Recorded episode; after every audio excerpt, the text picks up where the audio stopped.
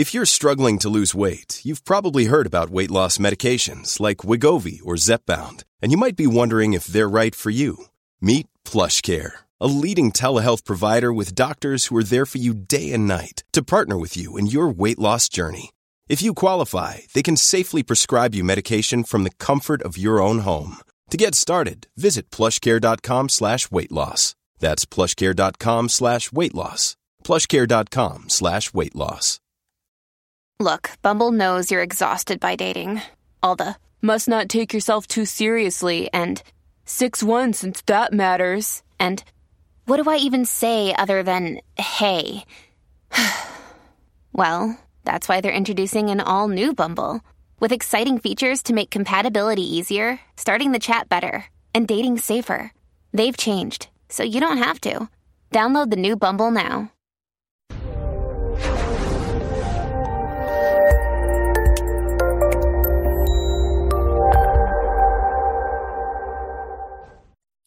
This episode was pre recorded as part of a live continuing education webinar. On demand CEUs are still available for this presentation through all CEUs. Register at allceus.com slash counselor toolbox. I'd like to welcome everybody to today's presentation, Crisis Intervention Promoting Resilience and Resolution. This is a textbook or a book. It's not really a text. It's a, um, you know, little paperback but it is an old book that I actually used when I was in graduate school, but I've hung on to it because I found it to be exceedingly helpful um, in helping me remember some crisis intervention techniques and teach crisis intervention not only to students but also to supervisees. Um, so it's a book that i really really like. If you can find it at the library or get it used on amazon i would strongly recommend it but you know it's my personal preference so it's obvious obviously up to you. Over the next little while we're going to talk about resilience and transcendence as it applies to crisis intervention. We will look at the change process in crisis resolution. Um, we will also look at how to make contact with people when they're in crisis and exactly how much power it has just to connect with someone. You don't have to fix it, you don't have to make it better, you don't have to take away their pain. In fact, we don't want to take away their pain, it's theirs. If they want to give it to us, that's a whole different story. But just being there can be really, really helpful. Then we'll move on to how to make meaning from a crisis, transforming that narrative into something from which a person can grow instead of something that is going to make a person stuck or hold a person back. We'll talk about managing emotional arousal, envisioning the possibilities, and using creative coping strategies. And finally, we'll kind of touch on crisis intervention with families. Obviously, we've got a lot to cover in the next hour, so I will um, cover it as quickly as possible. So, crisis is a point of threat and opportunity. And a lot of times we think of crisis as just a threat. It's something bad that happened, but it's also an opportunity. It's a time to rewrite the, the narrative about how we deal with crisis, rewrite the narrative about our strengths and our resilience. And it's a time to maybe rewrite or re examine what our priorities are. So it can be a great opportunity. Yes, there is, you know, the threat there, and we're going to have to learn how to walk that middle path when it comes to navigating crisis.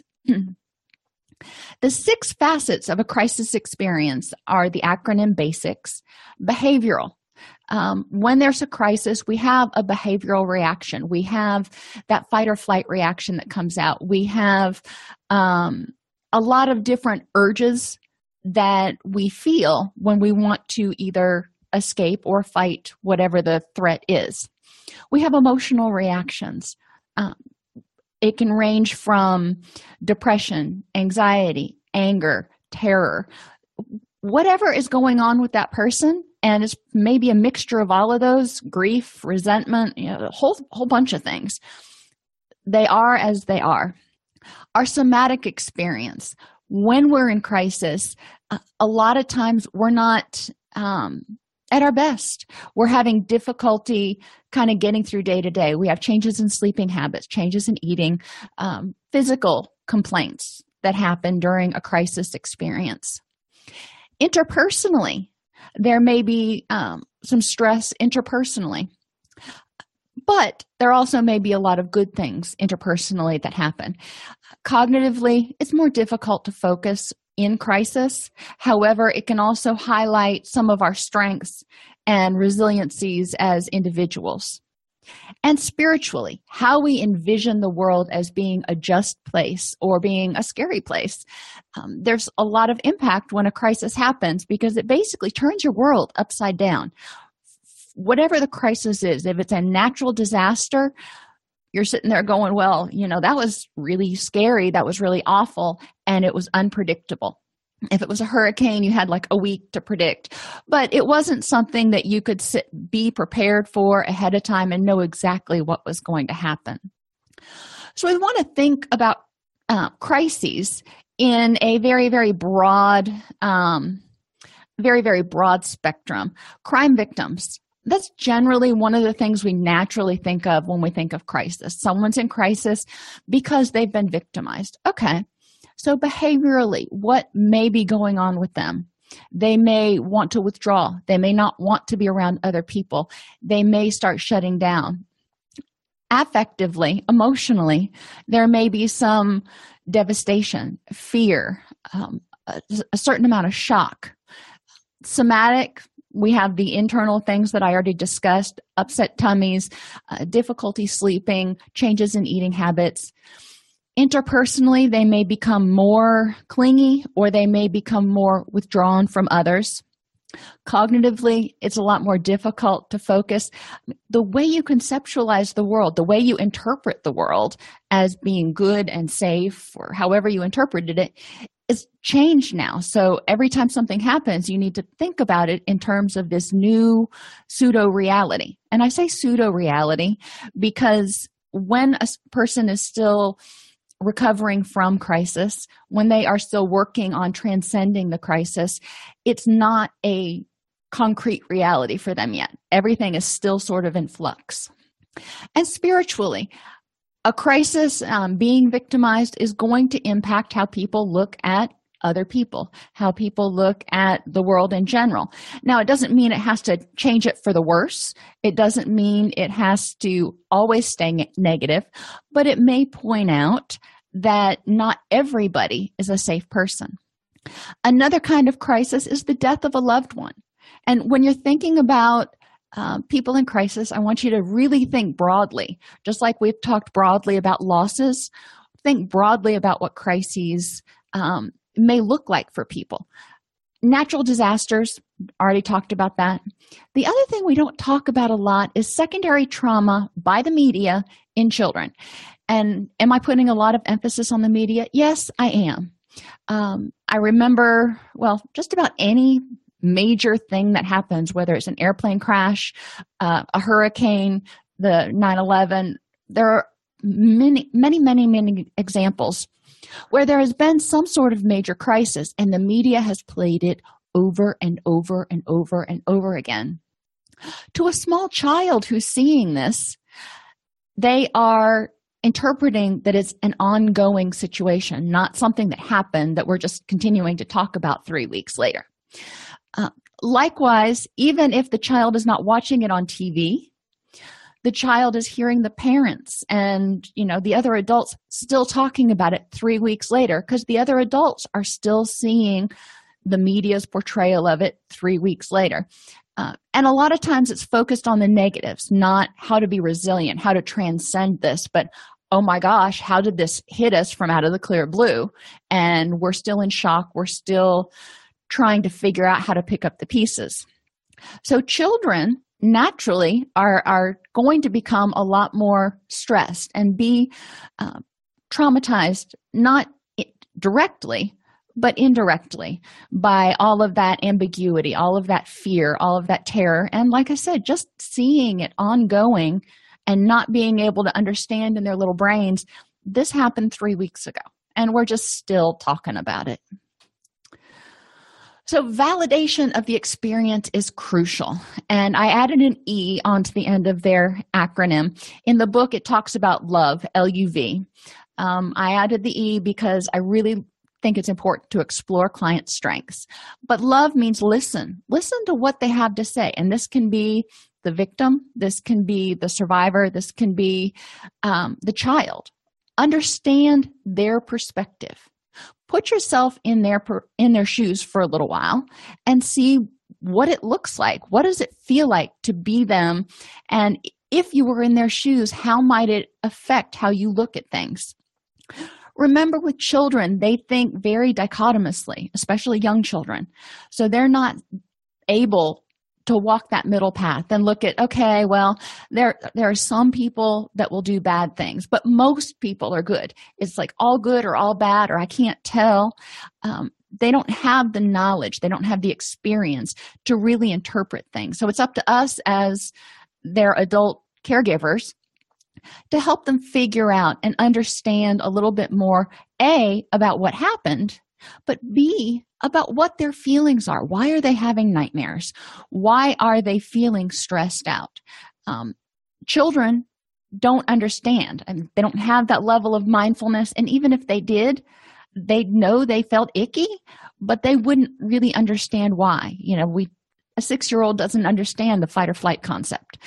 Um, it's up to us to help them understand what's going on, which means we've got to understand it from their perspective and validate.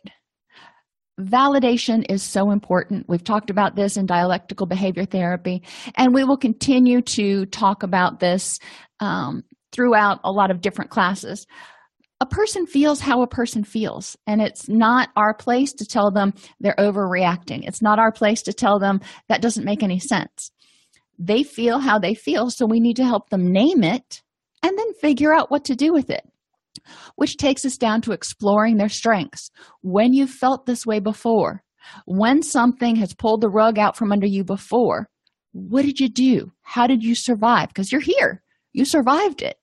So tell me what helped. You know, it may have not have done everything. You may have really struggled, and that's okay. But you are here. So that's really what we want to focus on is what the strengths were that got you through this and helped you transcend that situation that sort of turned your world upside down. While we're trying to understand transcendence, we also need to understand a little bit about the change process. Chaos theory says that chaotic symptoms systems are predictable for a while and then appear to become random. So something happens and there's a predictable outcome from it but then all of a sudden it kind of goes awry um, each point in a chaotic system is close to other points with significantly different future paths. An arbitrarily small change of the current path may lead to significantly different future behavior. Okay so what does that mean? That means that you're walking along and if you're like me I, am very ADD sometimes and i'm just like squirrel. But well, I'll give you a perfect example of chaos of my mind. I was leading a uh, group in my adolescent treatment facility, and I'm sitting there talking to them, and there were uh, a di- there was a dining room behind us and a door that went outside so they could take the trash out. And past that door, uh, there was an oak tree, and I'm teaching the class. And all of a sudden, in the middle of class, I see this great big squirrel running up the oak tree and I love squirrels. And they knew that, so they weren't really all that surprised. And all of a sudden, I just was like, oh, squirrel. the, the, the clients were like, what? I'm like, big squirrel. It's climbing up the tree. And, you know, this was something they knew to expect from me, at this point. But it was a very small thing that totally changed the direction of that group. I was just like talking about whatever I was talking about. And then we started talking about squirrels whoops. Um, now you can choose once you diverge to go back to the original path. Another example would be if you take somebody two people from the same family who experience roughly the same things but one um, develops addictive behaviors and the other one does not. What happened? What was the arbitrarily small change that pushed one person over toward addictive behaviors and the other one not so we want to look at what's going on, but we also want to look at what arbitrarily small changes we can put in there, positive changes to te- help somebody go onto a more positive path. Crisis is this big event. So, as they're trying to get back on their feet again, they've got to figure out what to do. We can help them choose small changes that will help lead them toward a survivor or transcendent perspective instead of getting stuck feeling angry and afraid. Combining that with complexity theory. Complexity theory emphasizes that interactions and the accompanying feedback loops constantly change systems. So, again, let's take the person in crisis. They are struggling. They are not sleeping well. They are not eating well. They don't feel safe. They're crying all the time. Um, so, we go in there and we start talking to them and we say, okay, what are you ready to address? What do you think would is your most problematic symptom right now? And the person says, I just, I need to get some sleep. I'm exhausted. So, we help them figure out how to get some sleep if the person starts feeling a little bit more rested, then they're going to have more feedback. They're going to feel a little less overwhelmed, and life on life's terms isn't going to feel quite as daunting, which will mean that they can probably relax a little bit more on their own and rest a little bit better on their own. So it's this progressive positive feedback loop. Likewise, if you take someone who's in crisis, and I'm thinking back to hurricanes, and you put them in a situation where they're constantly stressed um, put them into a shelter where there's you know 30 other people or 300 other people there's noise there's no safety there is um, no privacy think about how that affects somebody it makes them irritable when somebody's irritable and um, then they're probably going to be a little less patient with other people if they're less patient with other people tempers flare things intensify negatively. So, complexity theory really encourages you to look at those feedback loops. But it also says that systems are unpredictable, um, but constrained by order generating rules. So, you've got people in this um, facility, in this shelter, and they don't have a home anymore. They're all dealing with devastating loss. Um, they're all in some amount of crisis. So there's a lot of unpredictability about how they're going to behave. But guess what? Everybody is going to choose, or nearly everybody, is going to choose the behavior that is most rewarding to them at that point in time. So they may, some people may look for the longer term reward of just getting through this. Some people may look for the reward of right now, what's going to make me feel better or numb right now but ultimately behavior is driven by rewards. Individual behaviors and choices are more important than executive plans in an organization or in a system. So we need to look at not what the big reward is. The big reward is everybody getting a home, getting out of the shelter. The big reward is people fe- feeling safe. The big reward is, you know, catching the criminal that committed the acts so he or she can't do that again. Sure, However, that does not change what's going on with the individual. We need to focus on each person. When someone is victimized, you have the primary victim, and they're going to behave in a certain way, whatever is working for them. But then you also have other people in that system. They're um, spouse, their children, their family, anybody who's providing support or not providing support that is going to have an impact. Um, so, we would like the family to come together. We would like the family to form a cohesive unit, but that may not happen. We need to look at the individual behaviors to make sure that each individual's behavior is supporting cohesion. If, you know, mom over here is just not able to cope then and and child is the one that got victimized. And we need to figure out how to help child and mom navigate that in order to get to the best goal in order to get to the resolution we want. We do need to focus on the impact of individual behaviors because if mom is continues to fail to thrive if you will it's going to have a negative pa- impact on the primary victim or junior.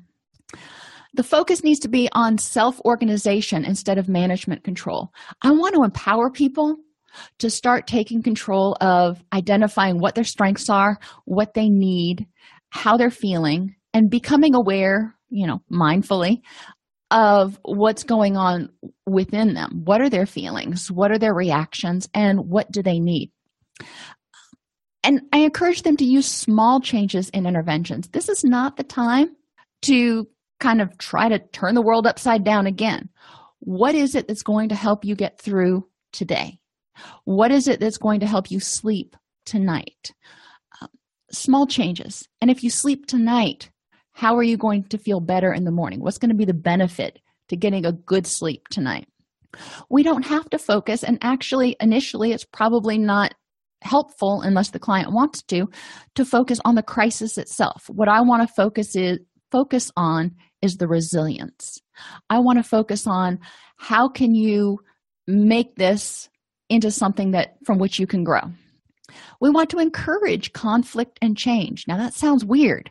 You're going well we're trying to help them get better. Why are we encouraging conflict? Part of the conflict is their internal conflict saying i can't handle this and then encouraging them to get that strengths based voice going, Yes, you can.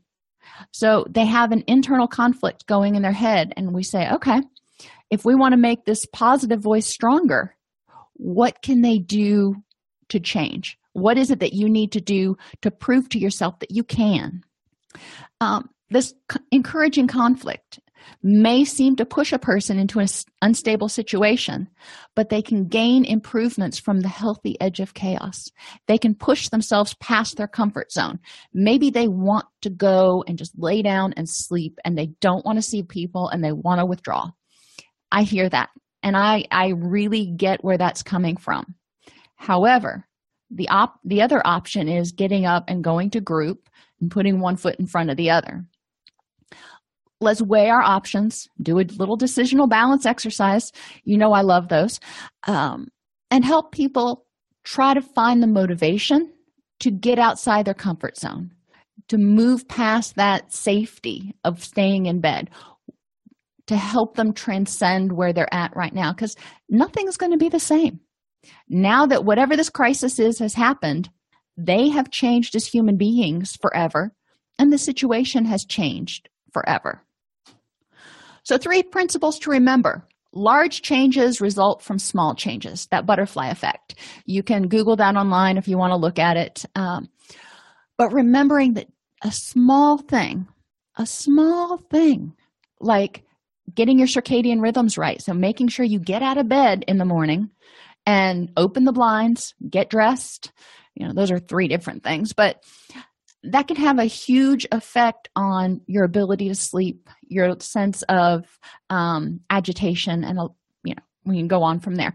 Other small changes, you know, sleep is obviously a big one. Nutrition, reaching out to people, going about your daily life again, starting to get back into a routine. Change can begin suddenly and resolve rapidly. So, you know, think about Microsoft updates. If you've ever been working on your computer and all of a sudden the sucker just shuts down, I hate it when it does that because it doesn't save where I'm at. But anyway, I digress. Um, it just shuts down, and you're like, oh my gosh, what just happened? And then it comes up with that little spinny thing that says Microsoft is updating but this resolves rapidly. You don't have to it's not an ongoing thing where you've got to call out a technician. It resolves itself um, when it's given enough time to install the updates and reboot. Uh, my daughter made a similar analogy. We recently had to put down one of our one of our animals and she's like you know for me when something like this happens it's kind of like when the computer installs updates it just shuts down and you know i just don't feel anything for the longest time. And then it does that thing where it reboots and it seems like it's never going to start again and i can't seem to feel feelings. But then when it does reboot you know it comes back on and that's wonderful but i've got to figure out what to do with all this new stuff all these updates because everything's changed. I'm like oh, what a great analogy. Um, so you know we're, we're really wanting to help people understand what's going on, but not think that this happened, this was some big tragedy, and it's going to just hold them down and hold them back and be an albatross for six months or a year or five years. I'm not saying it won't impact them. You know, obviously things are going to change. However, we need to respect the fact that they may not be stuck um, for a long period of time. And change is a complete reordering. Something new emerges and nothing is ever the same. So it's important to look at that, and there's going to be a grieving process.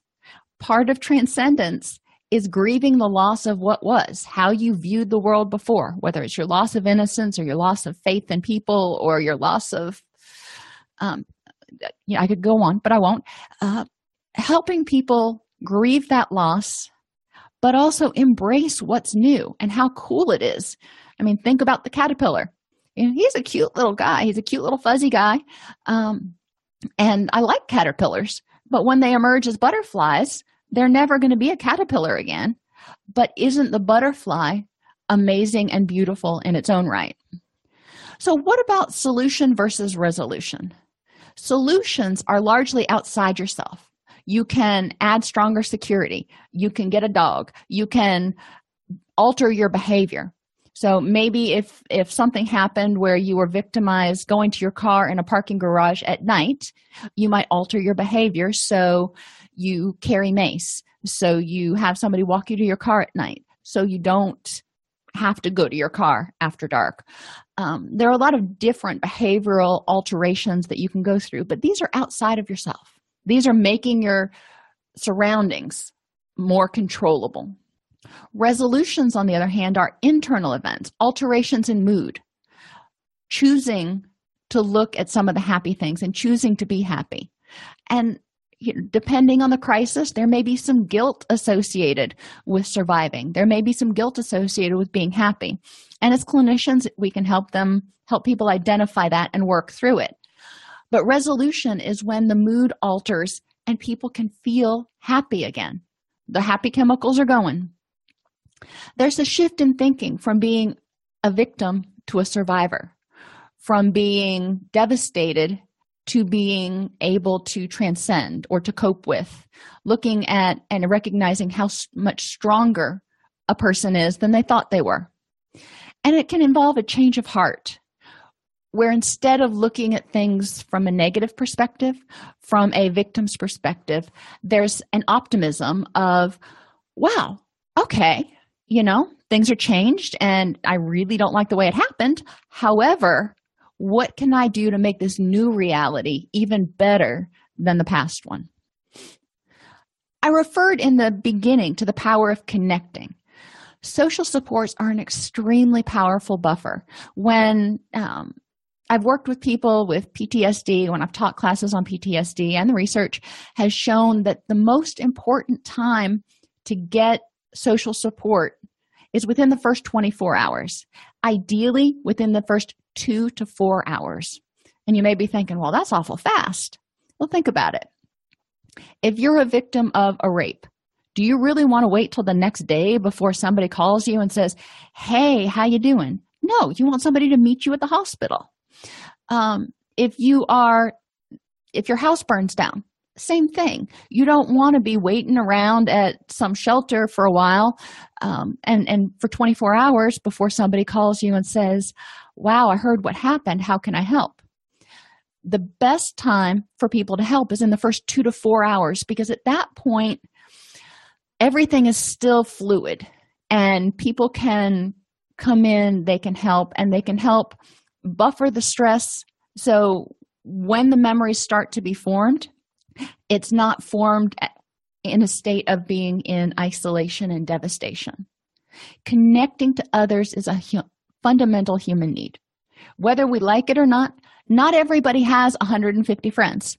Some people have one or two, but that's okay. That's the one or two they need.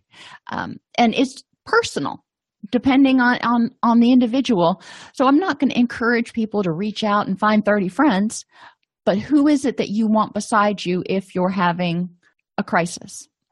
This is one of those things that I talk about with people early in treatment for anything because most likely during treatment at some point in time, there is going to be a crisis. We're going to precipitate something. We're going to start talking about something that precipitates a crisis.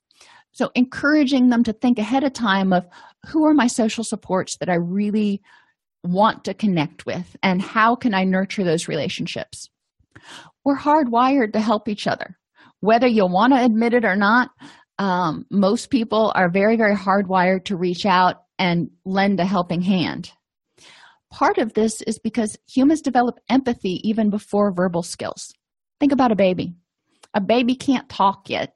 A baby doesn't really understand what people are saying. But if mom gets upset, what does the baby do? Baby gets upset. If mom's happy, no, the baby's not always happy, but generally the baby is happier than he or she would have been if mom were in some sort of emotional turmoil. So humans learn to be very receptive, or um, uh, what's the word I'm looking for? Perceptive of other humans' emotional states. We're designed to help each other out. So the power of connecting is huge and is there from birth. We need other people if you're trying to help someone who is in crisis, use reaching out questions. What is it that I can do to help you? Instead of saying, This is what you need now, engage them, ask for their input about what they need. How is it that I can help you through this? Provide encouragement. Acknowledge that this is a really awful situation. This is a crisis. Even if, you know, ha- if it happened to you, you wouldn't think it was a crisis. If it's a crisis for them, it's a crisis. So we want to acknowledge this and go, this feels like it's the end of the world. Now, I've, I've told you before, I've got teenagers at home, and with teenagers, crisis crises seem to happen on a pretty much day to day basis. So, you know, we want to acknowledge the crisis experience and help them figure out how to work through it. Make positive observations about how well they're doing in the situation, make positive observations about what supports are around. We don't want to focus on how poorly they're coping, obviously. We want to highlight their strengths. I don't want to minimize how they're feeling, but I also want to observe how strong they're being. Be tentative rather than authoritative, owning your impressions. So, this kind of goes with the positive observations. Instead of going, You are coping so well, you could say something more tentative like, You know, based on what I'm seeing, you know, a lot of people would be, really be struggling. It seems like you feel like you've got a handle on this at least a little bit right now. You know, I can I can hedge with the best of them highlight the survivor in the crisis. What did this person do that helped them survive? It took a lot of strength for you to get through that and to call 911. It took a lot of strength for you to pack up your family and get to the shelter and not know what was happening to your house. Invite the person to talk or not about the experience. And, and like I said earlier, not everybody is ready to talk about the crisis right then. We want to let them move through this process, write their narrative in their time, because there's going to be a certain amount of shock and denial at first. And like it, we talked earlier, every crisis involves a loss, a loss of the way the world was before the crisis. So there's going to be a grieving process. And if you just kind of think about that, denial, anger, bargaining, depression, and acceptance, shock and denial happens and it can happen for quite a while for some people, um, especially if they don't have a lot of support early on. Why is this? In many cases, the person will not be able to go there, there being dealing with the trauma, until they have adequate social support. That's one of the cool things about our brain. It just keeps stays in that denial stage until the person can start trying to deal with it because they have the resources. Um, crisis can shatter people's assumptions about the world. Some things that obviously change sometimes in a crisis, the world is benevolent. Maybe, maybe not. So, if this happens, looking at what parts of the world are benevolent what parts of the world are good and positive um, i had a uh, I was getting in my car this morning and I had a bunny run out. It was a big old bunny. I love bunnies. Animals tend to be um, something that makes me happy, something that's nice. I know they don't, they're not always nice to each other, but um, not everything in the world is going to harm me. Another assumption the world is meaningful and predictable. No, sometimes bad things happen to good people and it doesn't make any sense. And sometimes you can't predict when things are going to happen. However, what can you do to make meaning and what things are meaningful now? I mean, once something happens, let's figure out how to make meaning out of it. You can't always predict what's going to happen. So, what parts of this are in your control and what parts aren't? And what can you do about that? The self is worthy and life is fair.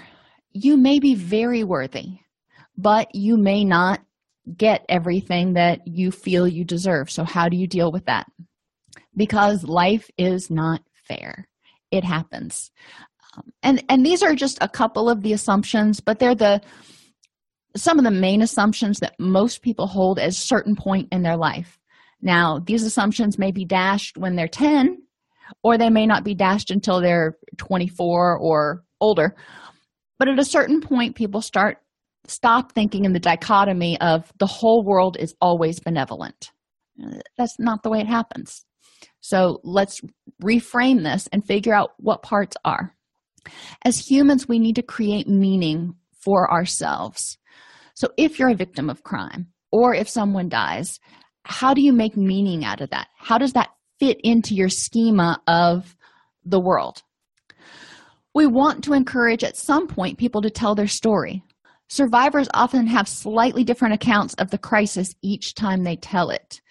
Sometimes, and and you know, probably well-meaning but ill-trained people may look at that and say you must be lying or how can you why are you changing your story now? Changing recollections are the result of trying to find meaning and resolve the crisis. You remember it a little bit differently. You're like, well, maybe this happened because. It's not because somebody's trying to make it up. It's because their brain is trying to assimilate or accommodate what's happening. Go back to piaget it's important for survivors to understand they're not crazy. It's important for survivors to understand that their story may change a little bit or their recollection may change a little bit. I try to avoid the word story as much as possible because a lot of times people feel like that says that they're making something up. And I know that they're not. It's they it's their narrative of what happened. So recollection and narrative are two words that I try to use a little bit more. Uh, encourage them to write things down. You know, as they tell it, that way they can go back and revisit the recollections because you know what? I bet each part or each time they they tell it new parts will come up and eventually you can merge those all together and come up with something that's cohesive and tells a more thorough picture of what happened. Help clients rectify discrepancies by pointing out positive change or evidence of strengths. So t- sometimes it might change and there's no factual basis for it. However the way they're remembering it now is a way that makes them come out stronger, makes them feel less victimized. That's not always bad. And listen for the hero in the tragedy. How is it that you came out of this? What is it in you that helped you survive this? And there are a lot of excellent, excellent um, dialogues in the book that demonstrate how to help listen for the hero and rectify discrepancies. Uh, so I would encourage you to, to look at that. The narrative can be used to help people explore the bigger picture. So when people write what happened, they write it from a pretty narrow tunnel vision perspective. So we can help them broaden and say, okay, this is what you saw. Now, what else was going on? Where was so and so during this? Um, who else was there to help?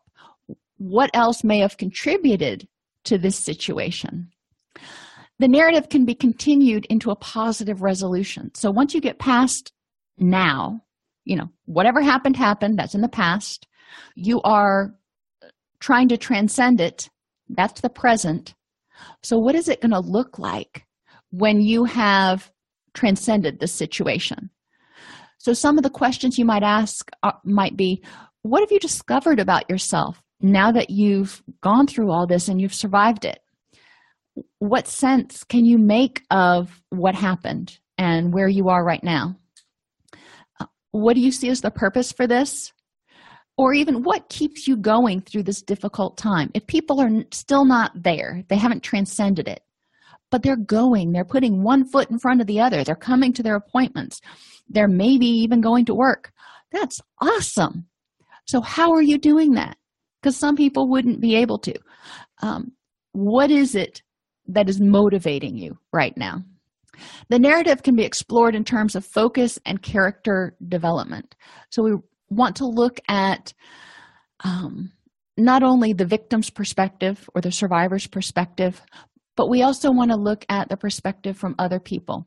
When something happens, there are often a lot of other people that are blamed, and we can look at it from their perspective.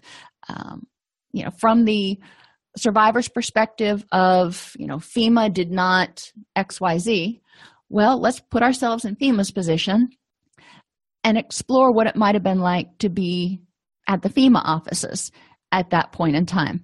Um, that doesn't take away your feelings of whatever's going on, but it helps expand the narrative so people can get a um, a resolution. Blaming doesn't ever end in resolution. B- blaming helps people or encourages people to stay angry and point fingers. So we need to look at what could be done differently next time or was there anything else that this person or organization could have done to avert the crisis? Managing emotional arousal. People in crisis experience fear, anger, and grief. You're like, well, yeah, but they also experience positive emotions, resolve, courage, compassion, hope. We want to highlight these. Anything they do or say that highlights their resolve to keep going, their courage in the face of adversity, their compassion for others and themselves, and hope that they can get better. Hope that this will resolve itself and they will be able to move on. I don't want to minimize the distressful emotions, but I want to balance. I want them to see that these two things can exist concurrently. Handling distress catharsis is not necessary. Some people need a cathartic release. They need to, you know, go out and run. They need to punch a punching bag. They need to primal scream, whatever works for them. But not everybody does. Some people manage it more cognitively. So if someone's not crying, if someone's not screaming, if someone doesn't seem outwardly just completely overwhelmed, that doesn't mean that they are not handling their distress. We want to encourage them to express how they're feeling and what they're thinking in a way that's meaningful for them. And then we want to arouse resolve. You know, there may be some resolve, but we want to bolster this. Performance quality is curvilinear, curvilinear in proportion to emotional resolve. What does that mean? That means as performance quality goes up, the emotional arousal goes up as well. But at a certain point, if you get too emotionally aroused, your performance quality goes way down. We all know this. We know that a little stress will help us meet that deadline, but a lot of stress, we're just going to sit there and kind of twiddle our thumbs and have writer's block or not be able to get it done. A little bit of stress is necessary. That's the cortisol, that's the norepinephrine that says, hey, there's a little bit of a threat. There's something we need to do. We need to get out of bed and do something. So once they figure out what that resolve is, then we need to help them envision those possibilities. What are your goals now? You know, this has changed everything. So, what are your goals for a week from now, a month from now, six months from now? Create goals that are positive, not getting rid of depression, but what are you going to do positively that will increase your happiness. Use a goal statement such as when you achieve this, when you achieve a greater state of happiness, when you feel safer, what is that going to look like? And then use scaling. So, on a scale from one to 10, right now the crisis just happened, you're at a one. You got some work to do. So, what will get what does a two look like and what will get you there? If you're going to feel safer, you know, we'll just use that for this example. Um, what is it what is it going to take to get you to feel a little bit safer in your own home tonight? Or maybe it's not your own home. Maybe part of feeling safer is sleeping somewhere else. What gets you to, to a three, a four, a five? Have them define what each step looks like and identify what it's going to take to get there. Once they do that, generally they'll see that it's not, I mean, 10 steps is a lot of steps, but most of the time they're small steps so they can be accomplished pretty quickly. We also want to examine current behaviors in terms of creative coping. If somebody's drinking more, if somebody's sleeping more, if somebody tends to be more irritable and lashing out, we might automatically think of those as negative. But from a creative coping standpoint, I'm going to say, okay, let's look at what function that's serving. If you're drinking more, it's numbing the pain. It's helping you survive till right un, until you can get through this. Now, it's not fixing anything, but it is a creative way of trying to survive. So let's look at other ways you can do this. If you're sleeping all the time, your body is plumb exhausted. You have been on high alert for either a really long time or really, really high alert for a short period of time, and you're exhausted. You can't deal with anything else. You can't deal with other people. You can't deal with work. You just can't deal because you are out of gas. So sleeping a lot makes sense to me. Now, that's not where you want to be forever, but it makes sense. And if you're lashing out, people who are in crisis may get irritable and angry and just push everybody away. Again, it makes perfect sense. If you are barely keeping it together, dealing with just life on life's terms and getting up day to day and brushing your teeth, then other people's drama and other people's input, even if it's positive, may be too much stimulation. You're already overstimulated. So it makes sense that your natural reaction is to push away the extra stimulus so you don't get overwhelmed. How can we deal with that? I really want people to see how their behaviors are very rational given the unusual circumstances educate people about common behavioral changes in response to stress or crisis so it doesn't catch them off guard and they can go okay you know i'm more irritable right now i know where this is coming from or okay my kid's wet in the bed now i know where this is coming from or he or she the child wants to sleep in my bed every night i understand the meaning behind this i can address it once people understand the function it becomes a lot clearer. If a child is completely acting out and losing it, um, you want to say, what is it that they're looking for? Are they looking for structure? Are they looking, do they need a timeout? Are they overstimulated? We want to look at the function of the behavior as a rational response to help them survive. Um, and then we want to encourage people to use resources. What else is out there? You don't have to carry the weight of the world on your shoulders by yourself let somebody else help um, most places have a united way that can help people find resources whether they need food clothing shelter um, counseling crisis counseling. You know, there's a variety of resources out there that are available. Encourage people to reach out. That's what they're there for. Other things that we as clinicians can do and supportive people can do is refer to the acute crisis in the past tense. When the person broke into your house, when the hurricane came, when your father died, back then, um, but then describe resolution and coping in the present tense. You know, that was devastating. Currently, you are having difficulty sleeping um, or you're wanting to sleep a lot more. Let's look at how that makes sense. You know why is that happening? And what else can we do? How can we help you resolve it in a way that you want to resolve it? Uh, special cases flashbacks and nightmares. Um, again there's a lot of this is semantics have been were versus you are Um, if somebody's having flashbacks, that's putting them back in that situation. So let's leave that situation back there. You have been having flashbacks, you have been having nightmares when you go to sleep. You're right now, number one, you're awake. But if I say you are having flashbacks or you are having nightmares, that indicates that I'm expecting the person will have another one tonight. Now, maybe I am, but we want to plant the seed that they can move past that. So use the flashbacks and nightmares, use the past tense when we're talking about the crisis stuff. Um, before you, you know, whatever the crisis was, what were you doing? Um, we want to look at how their life was different before or the same before and what they want to do in the future. Transform crisis metaphors. If somebody says, I feel trapped, okay, I, I get that. When you begin to escape from the trap, what's the first thing you're going to do? You know, if you've been a victim before, you can understand feeling paralyzed in your own fear. So when you start feeling less par- paralyzed, what's the first thing you're going to do?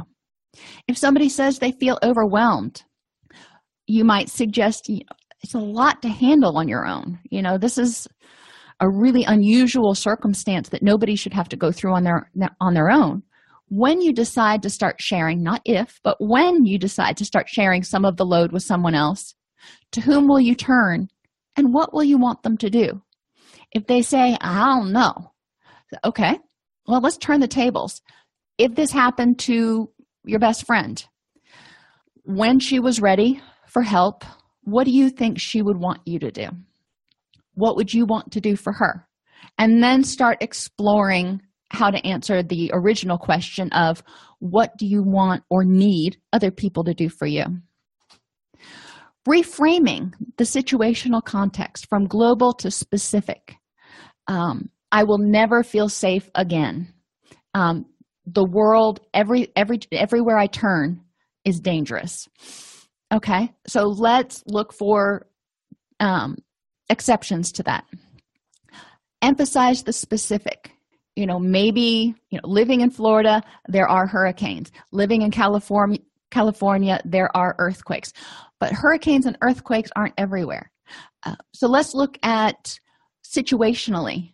You know is everywhere dangerous or can we find some safety temporal context stable versus ongoing versus changeable or time limited the hurricane ends the crisis ends the you know things will end so we want to encourage people to look at whatever happened in terms of a um, event a time limited event and normalize negative cognitions.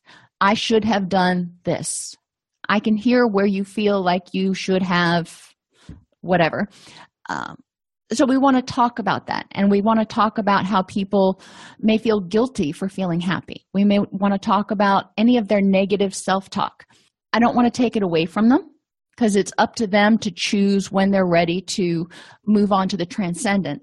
Um, however, we do want to point out that a lot of people in crisis recovery have some negative thoughts. We want to enhance the emotion of resolve. Look for exceptions to the distress. So encourage them to keep daily inventories of how the day went and maybe noticing when it's a little half step better than it was yesterday. And tomorrow may not be. You know, there may be a back backward step, but encourage them to look for the positive glimmers of hope. Ask presumptive questions like when things improve, what's going to be different? This encourages them to look for those things in their daily inventories and reflect those emotions that you're hearing, those emotions of resolve, going, I hear that you are doing your best to get through this and come out the other end stronger. And finally, moving on, questions would be as you begin to resolve this time in your life, how how are things going to be different if we're not into that global of a statement we can say you know let's focus on today. When you leave here today what do you see the first thing you're going to do? Or what do you see as your next step? What are you going to do between now and our next meeting?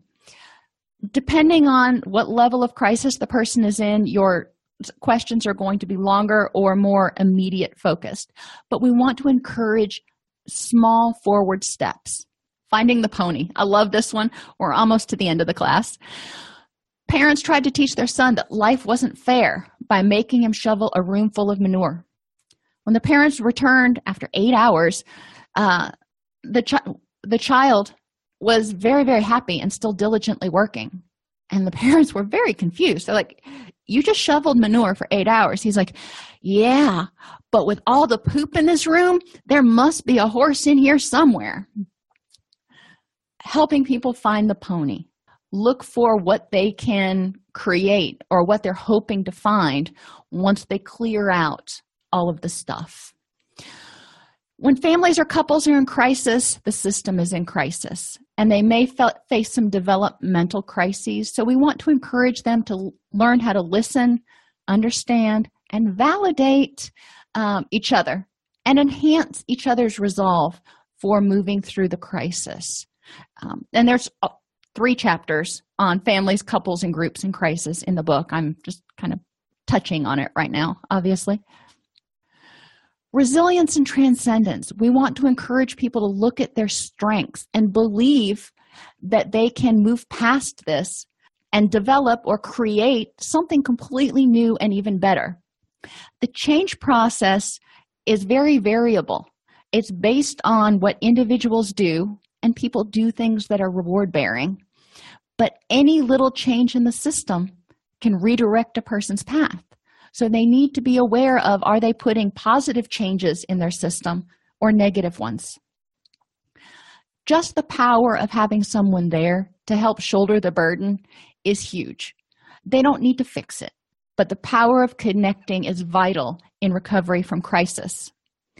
As people start to recover, we want to encourage them to transform the crisis narrative into one of survival. You know, the crisis happened, right now you're trying to figure out what to do with it. So what's the next chapter?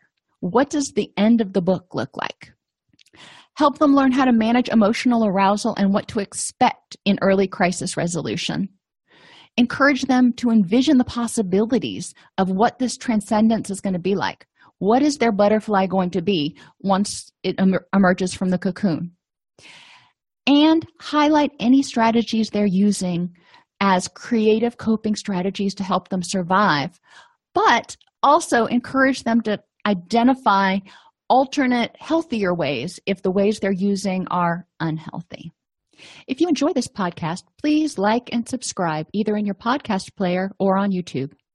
If you want to attend and participate in our live webinars with Dr. Snipes, you can subscribe at https colon slash slash allceus.com slash counselor toolbox. This episode has been brought to you in part by allceus.com, providing 24 7 multimedia continuing education and pre certification training to counselors, therapists, and nurses since 2006. You can use coupon code Counselor Toolbox to get 20% off of your current order. If you're a podcast listener, especially on an Apple device, it would be extremely helpful if you would review Counselor Toolbox. To do this on your Apple device, go to the podcast app Search for Counselor Toolbox. Select the icon for the podcast. Tap the Reviews tab in the middle. You should then see an option to click Write a Review.